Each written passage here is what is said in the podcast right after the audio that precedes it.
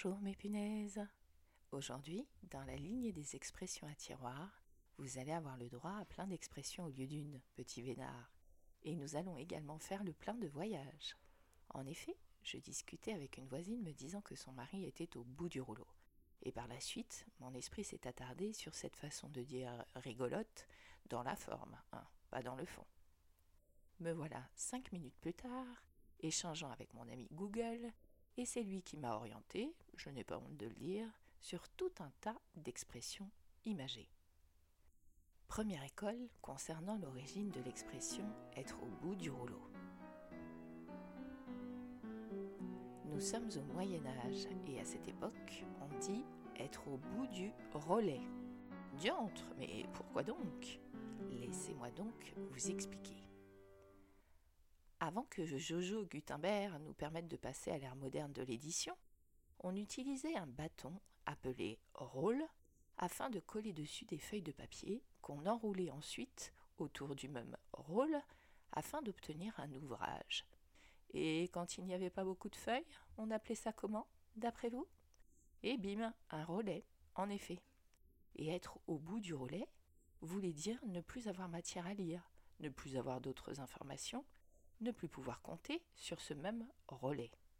Cela voulait donc alors plutôt dire être dépourvu. C'est dans le théâtre que l'expression a gardé sa signification, tout en trouvant une seconde jeunesse.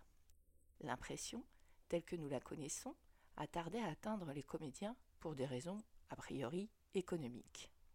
Et là, avoir un rôle provient de ce même bâton chargé de feuilles. Et dans le cadre du théâtre, votre rôle dépendait donc de l'importance de l'alias de feuilles. Un acteur n'ayant que peu de répliques obtenait donc un relais. Et donc, quand il arrivait au bout de ce dernier, il n'avait plus de répliques, plus de consignes, et, ainsi dépourvu, il était au bout du relais. À noter, l'expression était alors beaucoup plus moqueuse que dans le sens premier. Certains s'attachent donc à cette explication qui n'est connue pourtant qu'avec ce même relais. Deuxième école concernant l'origine de cette expression être au bout du rouleau. En effet, il faudrait remonter à l'avènement de la banque en tant que telle pour trouver cette variante que nous utilisons avec rouleau. Avant la banque, il fallait une forge et un marteau pour faire les pièces de monnaie. Et vlan, et et. Le métal prenait plus ou moins sa forme et on utilisait alors des poinçons pour décorer les deux versants de la pièce. Quand au milieu du XVIIe siècle, certains orfèvres créent le métier de banquier, c'est encore un peu le bordel, hein, niveau production de pièces. Eux préfèrent les lingots. Il faut donc attendre près d'un siècle, et exactement 1740 avec l'impératrice d'Autriche Marie-Thérèse de Habsbourg, pour qu'une première monnaie internationale en argent soit créée et utilisée à travers le monde pour les échanges commerciaux. Et puis on a fini par se dire qu'il serait bon de généraliser le processus. Une chose en entraînant une autre, on a systématisé la fabrication de la monnaie. Et vu que les pièces plus utiles et plus nombreuses étaient à présent bien rondelettes, un petit malin, dont l'histoire aurait oublié le nom, s'est dit Oh, oh, oh Et si on les rangeait par paquets, dans du papier?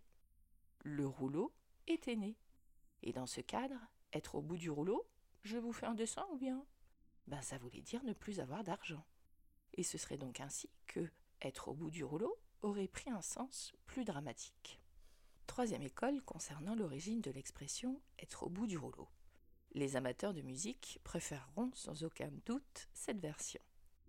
Nous sommes en décembre 1877 et Thomas Edison dépose le brevet du phonographe. En quoi consistait donc cette invention? Je vous la fais très courte. Hein. Grâce à un stylet, des sons sont gravés sur un cylindre d'étain. Ce même stylet peut ensuite faire vibrer un diaphragme, transformant ainsi le sillon en son. Pour les puristes, je suis confuse. Enfin, je plaisante. Edison, qui ne s'était apparemment pas gêné pour couper l'herbe sous pied d'autres inventeurs, il semblerait, n'a semble-t-il pas pris autant la mesure des inventions de Volta, Faraday et consorts. Son phonographe était donc mécanique. Qui dit mécanique dit mécanisme. Celui-ci devait être remonté afin de permettre au cylindre gravé de tourner, au stylet de l'accompagner et au tout de donner du son. Or, il arrivait souvent qu'en fin de course, le cylindre ralentissait, le stylet suivait donc les gravures plus lentement, et le tout procurait un son de plus en plus éloigné du son original et procurant une écoute confuse à laquelle le bruit de la rotation du cylindre, alors plus audible, n'était pas étranger. Bref, une cacophonie désagréable, si vous préférez. Et d'après vous, quel est le surnom que les gens avaient rapidement donné à ce cylindre entrant petit à petit dans les maisons? Hein Absolument, le rouleau. Et quand on arrivait au bout du rouleau, ça voulait dire que ça n'allait plus. Quatrième école concernant l'origine de l'expression être au bout du rouleau. Et je la place là parce que je fais comme je veux d'ailleurs, et surtout parce que ça m'arrange pour mon histoire de tiroir. Vous allez comprendre pourquoi. La profession d'avocat a été pour la première fois évoquée en France dans un écrit de Charlemagne datant de 802, bien que des défenseurs aient bien sûr été présents depuis l'Antiquité selon les régimes et les contrées. Mais partons donc sous l'Ancien Régime, ça me paraît bien plus sympathique. Mais que viennent donc faire là les bavards, expression désignant les avocats, qu'il n'est pas nécessaire d'expliquer, me direz-vous Eh bien, c'est très simple. Avant de l'ouvrir, il vaut toujours mieux l'écrire. Et c'est donc sur des parchemins que les avocats rédigeaient ce qu'ils avaient à raconter sur une affaire. Et un parchemin, ça ressemble à quoi quand on le roule pour le transporter?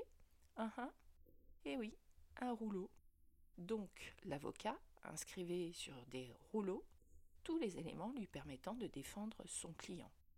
Les dépositions, les requêtes, sa plaidoirie, et j'en passe sûrement. Et quand, lors de l'audience, l'avocat arrivait au bout du dernier rouleau, eh bien, il n'y avait plus rien à faire pour défendre le susdit on est encore là avec un être au bout du rouleau qui n'augure rien de bon. L'avocat n'a plus d'arguments. Alors vous me direz, il n'y a du coup plus grand-chose d'original dans cette définition, reprenant le dépourvu de tout à l'heure. Mais que nenni Parce que ce qui est intéressant ici, c'est que les rouleaux et les pièces à conviction, l'avocat les plaçait dans un sac, appelé un sac à procès. Une fois que l'avocat était prêt pour une audience, il scellait ce même sac pour des raisons évidentes de confidentialité. On disait alors que l'affaire était dans le sac. Ce sac, plein de rouleaux, était du coup accroché à une corde puis pendu au plafond pour que les rongeurs en tout genre, qui n'ont pas attendu Hidalgo pour envahir les villes, n'abîment rien. L'affaire devenait alors une affaire pendante et l'avocat n'avait donc plus qu'à se rendre à l'audience pour vider son sac. D'autant plus gaiement d'ailleurs s'il y avait un tour dans son sac. Ah, hum, hum, intéressant, non? Ceci étant, se vider son sac me semble plus logiquement se rapporter à la deuxième explication que j'ai pu lui trouver. En effet, l'avocat là ne semble pas se soulager de grand chose. Le sac, lui, les de ses rouleaux, soit, mais l'avocat aimerait probablement avoir autant de tours dans son sac que possible, et donc de rouleaux. Non, l'autre explication est beaucoup plus logique, bien que particulière à expliquer. Disons qu'elle plairait bien à ma petite dernière. Bref, au XVIIe siècle, cette expression signifiait soulager son ventre, ou sac, en expulsant par le fondement des étrons. Je demande à la petite de vous faire un dessin, ou bien? Voilà, je pense que vous serez d'accord avec moi. Se vider son sac est beaucoup plus crédible, bien que plus odorant. Ceci étant, j'ai bien vidé mon sac en vous racontant tout ça, hein, on se calme. Et vous êtes probablement au bout du rouleau, mais pas de papier toilette, je vous le souhaite. Au moins, désormais, on sait à peu près de quoi on parle. À bientôt, mes punaises. Prochain épisode, mais pourquoi pas le kilt, punaise?